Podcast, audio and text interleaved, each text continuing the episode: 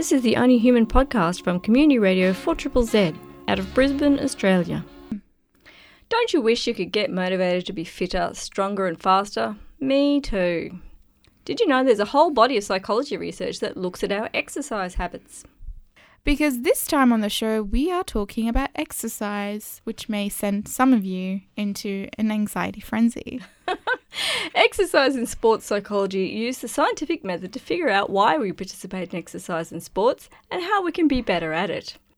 According to the American Psychological Association, sports psychologists are interested in two main areas helping athletes use psychology to improve performance and understanding how participation in sport, exercise, and physical activity affects an individual's psychological development, health, and well being throughout the lifespan. This time on Only Human, we are talking to psychology researcher Emma Slade, who's looking at the role of identity leadership in group exercise classes. If you are also baffled as to what that means, Emma explains to Only Human's Danica Hill. So, what do you do? Uh, what do I do? Um, well, my name's Emma Slade, and I'm in my final year of the Master of Applied Psychology at the University of Queensland. Um, and they have three different streams of study. So my stream is in sport and exercise psychology. Okay, so what's sport and exercise psychology? Okay, so I think most people are probably more familiar with sport as opposed to exercise psychology. Um, so, sports psychology is primarily working with elite athletes, um, basically looking at mental skills training to enhance their performance. Uh, so, looking at the relationship of how psychological factors influence their physical performance.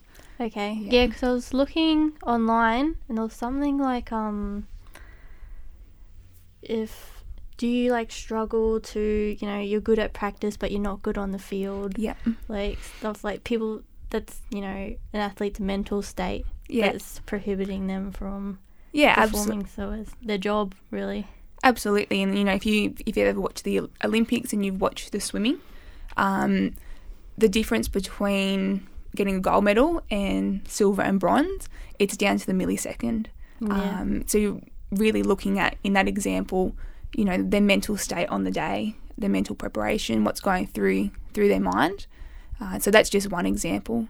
Uh, when we move more over into exercise psychology, which I think is even a smaller niche, uh, it's a very small field in psychology uh, at the moment. It's looking at how we can get people to engage in physical activity, exercise, or even movement, however we'd like to describe it. How we get people to engage in that activity, but also how do we get them to maintain that activity? And then taking that one step further okay what's happening for people while they're exercising? What are the things they're thinking about? Are there things their mental skills training that we can look at to i guess make exercise more enjoyable? Um, or for those of us some of us out there that class ourselves as competitive exercisers you know what's the difference between them and people who would rather sit on the couch and you know can we yeah. strike a balance there yeah is there a big difference between people who are you know um, exercising or performing a sport in a team and those like tennis where you're just on your own. Yep. Yeah, yeah. Absolutely. As soon as you, if you've got a sport that's an individual sport, um, and you've got a sport that's team sport, you know, you've got different factors at play there. So obviously in team sports, we're looking at things such as team dynamics. You know, how does everyone get on with each other? What is their role in the team? What's the team's identity? What are the values? You know, so you might be working towards the same goal, say in soccer or hockey. You work working towards you know winning uh, the premiership, but does everyone have or hold the same values to get to that point? As opposed to tennis, where it's just you versus that person down the other side of the court on the other side of the net. It all comes back to you. Mm. Um, I've just finished placement with a tennis organisation in Brisbane, and having grown up playing hockey for 19 years, you know, I'm, I'm you know, fairly um, a bit more of like a team player and, and love that group and that social aspect. Yeah. And it was really great for me to learn off the kids what it's like to play an individual sport. Because, um, yeah, it's the load's all on them. Yeah, because they say like that's, you know, 50% mental ability when it's just you, but, you know, team sport as well That you've got to be you've got to be in a good team. Yeah, If you're not a good team, it's a Then- bit shit. yeah, that's it. So, um, your current research is looking at leadership and exercise groups. Mhm. Um, can you tell us how you got interested in this topic? Yeah, so uh, when I was studying my undergrad in psychology um, back in my hometown, which is Armidale, New South Wales. Okay. Yep. Um, yeah, I was I also trained and worked as a group fitness instructor, and across time it became I started to see that there was more at play than just I guess the typical factors as to why people come to group exercise. We know that it's quite convenient. So, you know, people can just rock up to a class, can essentially be told what exercises to do, and in something like 60 minutes, the exercise is done for that day or, or that week, however many times they're coming. Um, so there's that element of convenience. But what was happening was, you know, there was people coming to these group classes that were strangers, and then over time, you know, they get to know each other. I guess being a bit in like a smaller, you know, country or regional town, you know, there was topics of conversation, like, you know, talking about their kids. And over time, it became, I sort of stepped back and thought, there's a real social element here. Um, there's this real connection when then people started hanging out together outside of, you know, the exercise classes or, you know, going for runs on the weekend. Um, so that was how I first kind of thought, hang on, there's something here psychologically in group exercise. Um, yeah, and then the same thing now, like back working in the industry, I've definitely noticed it again. So there's a bit of a theme. So the leadership side of it came into it. I approached um, my now supervisor at UQ, uh, Dr. Niklas Steffens, and I just said to him, you know, he'd done a bit of research in regards to groups um, in more of an organisational setting um, and leadership. And I said, what do you think? He said, yeah, you look, there's definitely potentially something there. Um, so we pulled out this social identity leadership model, which basically looks at how leaders can facilitate uh, their group members to build an identity within that group. Yeah. Yeah. You're listening to 4 Triple Z's sister station on the digital spectrum. Yeah. Z Digital. Yo. So, what is the current research in group psychology saying about this topic? Yeah. So there is there has been some research in regards to I guess the function of groups in exercise, and there was a study that came out a few years ago um, that looked at a running group, um, and basically what happened is if the individuals identified strongly with the running group, they participated in or they went to more runs, and then what they found is that there was a group, uh, a few groups that split, um, just like kind of natural currents of the group, like people moved. Um, and then what they found that those individuals were less likely to go for a run. Um, so there was definitely the group was definitely kind of tying these people together. There is some research that is hopefully coming out of the UK soon that I know of um, that has looked at this role of social identity leadership and has found that there are certain facets um, where if the leader shows these characteristics, people come to more classes, um, they go on more runs, um, they come to training more often in regards to sporting teams. Oh, yeah. Yeah. So, this is quite a new area. Is it growing really fast? Uh, I don't know if it's growing Okay, fast. yeah. I know it is growing. Um, I think you know that really ties back to exercise psychology as well. That the research that I've done, people working in this field, I haven't really come across many people yet. Um, so if anyone's listening that um, works as an exercise psychologist, um, yeah, definitely give me a shout out because I'd love to love to talk to you. I'd like to ask a question. You mentioned some of the characteristics of leaders that might keep people in groups. What are they? Yep. Um, so in within the social identity leadership approach, um, there's four facets. So that's create, represent, advance, and embed. So those four characteristics. Um, you know, if the leader can create a sense of identity, um, if they can be like a model member of the group, um, so someone who really represents what this group is all about. If they can advance the group, so they kind of stand up for the group, Um, you know, they put things in place for the group, really promote what the group is about, and then also embedding that identity within the group. So helping people to, I guess, build it. Hey, like in in I guess a real life example in group exercise, it's about building the participant's identity that yes, I'm an exerciser, I'm a group exerciser.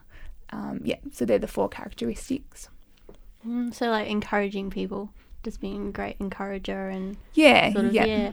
Yeah, very interesting. Mm. So, what sort of um, sort of people are interested in this research that's going on? Is it more from like sports clubs, or is it more from exercise?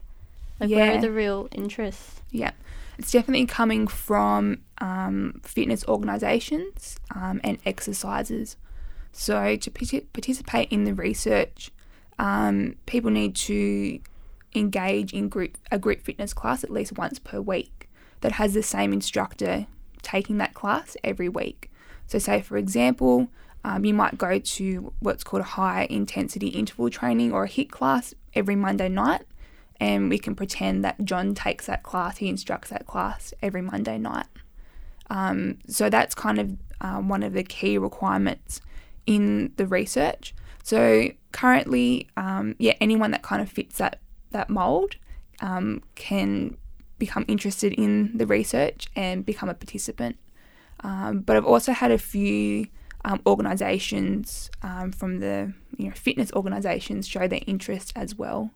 Um, so, for example, UQ Sport has been really great. You know, they've sent out the the survey link um, to plenty of their their members, um, and also uh, Les Mills, which is one of the biggest kind of group fitness bodies, um, I guess, in the world. We're not we're not quite worldwide yet, um, but they've shown interest in this as well.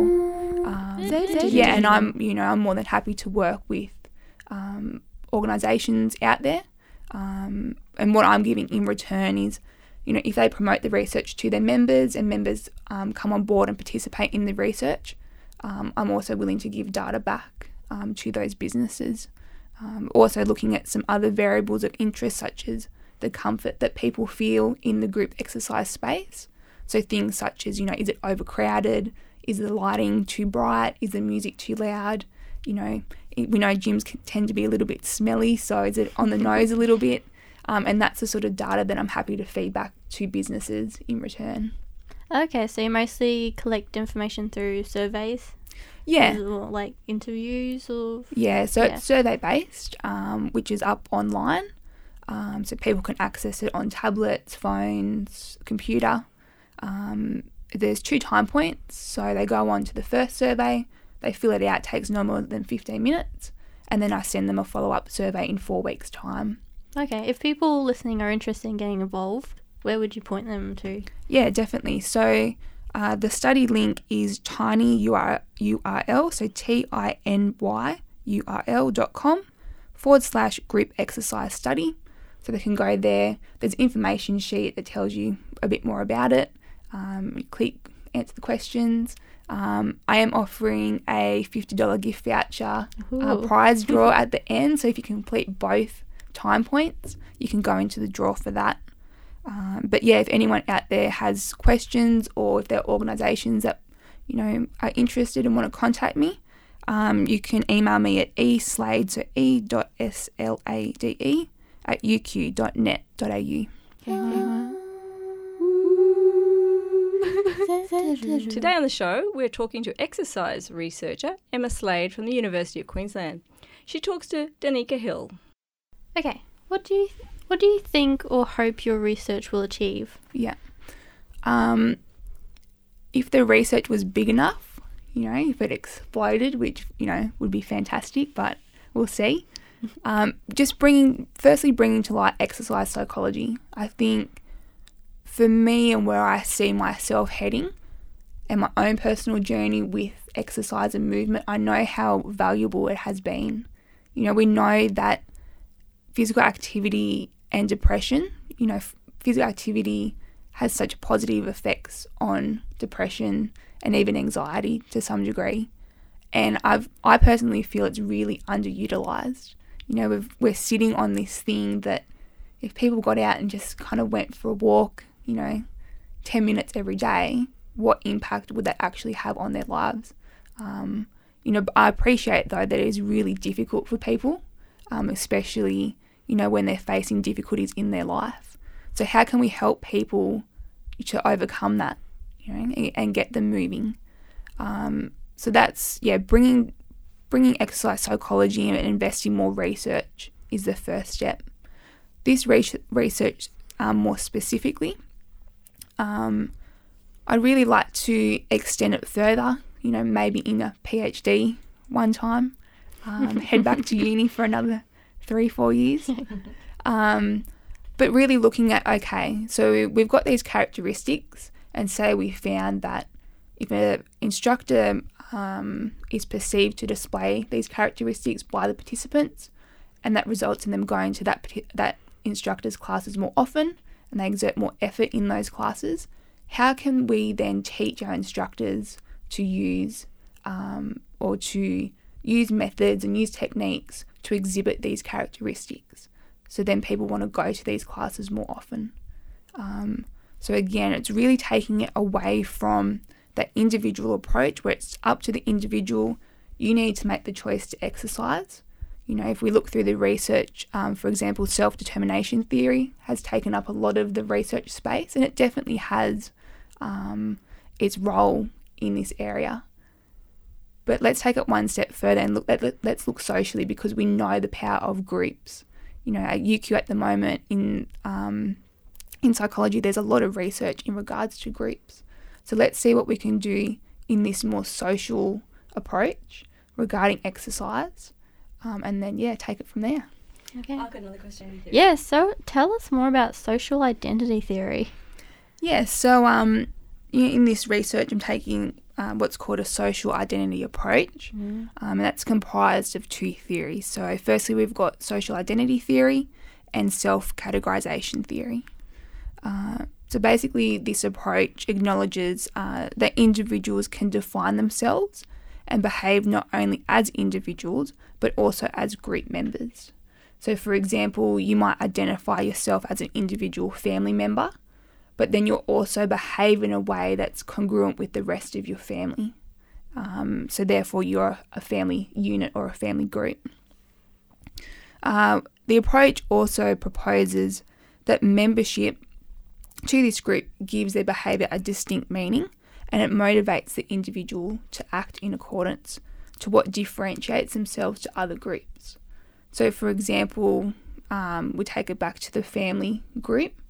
You might have Sunday roast every Sunday, okay? Whereas another family might not do that. They might have Friday takeaway every Friday night, okay? But what that does is you can identify with your family unit because you have a Sunday roast but you also identify that that's your group because you don't have takeaway every Friday night. So you differentiate your family unit from someone else's family unit. Okay, so is this sort of used to justify like someone from an unhealthy family where the exercise isn't what they were brought up doing, won't be able to really pick it up as much as someone else? Well, I think that's kind of um, what this research is lending to is that potentially, yeah, if you've had a family growing up and exercise has never been a big priority, um, you may differentiate yourself that I'm not an exerciser because in my current in group, we don't exercise. Whereas if you go into a group exercise class, people go, I identify with this group exercise class and I feel part of it potentially maybe because the instructor has facilitated that identity, fingers crossed. Um, but then they go, okay, well, what behavior makes me part of this group? Okay, I have to come to this group, I have to participate. And then people over time start to identify themselves as an exerciser, as a group exerciser. And then all of a sudden we go, this is my in group, my out group, you know, the people over there that don't exercise. Digital. Have you wondered why your neighbours are out jogging at 5am when you can hardly get out of bed? Well, we took these important questions to exercise researcher Emma Slade from the University of Queensland to see if she has some tips for us who are struggling to get fit. So, Triple Z listeners, probably quite a few of them are unmotivated to go jogging. Have you got some hints to get us off our butts and you know doing some exercise for our the good of our brains, if nothing else? Yeah, definitely. Um, I think start small. Okay, so sometimes we have this tendency, especially with social media at the moment, to see people out there, you know, just casually just going off for a 10k run, you know, five days a week. And we, you really have to ask yourself, is that realistic for me? Okay, you got to start where with where you're at. Okay, it's not where your partner's at. It's not where your next door neighbor or your best friend is at. It's where you're at and what's achievable for you. So you know if you're if you're under time pressure, um, you've got a lot on your plate. Can you fit in a ten minute walk before breakfast or a ten minute walk before dinner? You know, morning and night, and then kind of looking okay, can I do more than that, or is that enough for me at the moment? Um, so that would be one thing. So yet making it really specific to you, kind of having a goal. Um, other things too you know, maybe setting a longer term goal. Okay, so making it, you know, if you know that there's a 5k fun run on and that's something that you would like to get to, setting that maybe for next year or 18 months' time and giving you that long term goal, but then breaking it down, okay, thinking what are the stepping stones to get there? Because no one went from nothing today to running 5k, you know, making a PB tomorrow. Yeah. Little steps. Little steps. Yeah. Yes, and go to Grit Fitness. So I found this very interesting because um, in my latter school years, I was part of a soccer group, Mhm. and in the beginning, like the first year, I sort of wasn't really sort of comfortable with them all, just learning them Yep. all. And then in the second year, one of my best friends joined Mm-hmm. unexpectedly, and that just like created a whole new element. Like Yeah, I was all of a sudden so confident, Mm, and yeah. you know you had someone that was very close to you, Mhm. and so I think then I've got th- then I you know had that you know ed- identity or Absolutely. So someone's coming that's fam- familiar to you, um, and whether that individual also helped facilitate the group a little bit more to say, hey, my friend was here last year, but she's, you know, she's part of our group too, and maybe without consciously knowing, she's facilitated that. Were you playing soccer? Was it your first year? yeah Playing I was soccer? like new to soccer and that all been there for years. And I was Absolutely. like oh I suck at this. So if we take it back one step um, before that, you're even changing your identity as a soccer player. Mm, So they're all been playing soccer for years. You know, that's their in group. And then you've come from not being a soccer player, so the group of people in the world that don't play soccer, yeah stepping into that world, trying to form your identity not only as a soccer player, but then trying to form your identify, uh, trying to form an identity as a soccer player within this soccer group. Um, yeah, so it kind of you can take this approach from, I guess, very um, big, a very big overarching scale, and filter it all the way down to what positions you even play in a team. So if I identify with defense or identify with attack, okay, what behaviors do we do that differentiates ourselves together, but yet we're still in the same team, we still have to work together. So, you know, if anyone has ever played in a team where, you know, sometimes people say, oh, those people in down the back there, they're not doing anything. oh, those people up the front there, they're not doing anything. Um, so yeah, you know, again, we've got groups within groups within groups. Yep.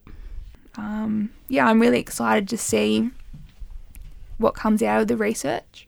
Um, you know, as a developing and kind of new area and space, it's exciting for me, and it's exciting um, working in this space and to, hopefully to be able to link, um, you know, put some research behind it. I think sometimes in exercise psychology, again, with all these fitness um, people out there, you know, they have they have really good tips and hints, but what's the research behind that? Today on Only Human, we've been talking to Emma Slade, exercise researcher from the University of Queensland. If you attend group exercises and would like to be involved in her research, you can find out more about it via the link on our Facebook page. You are listening to the Only Human podcast. Only Human is a weekly program on social justice, disability rights, psychology, social research, and mental wellness. You can listen in Brisbane on 4 Z 102.1 FM and Z Digital on DAB Plus radios. Love community media? You can support 4 Z by subscribing or making a donation at 4zzzfm.org.au.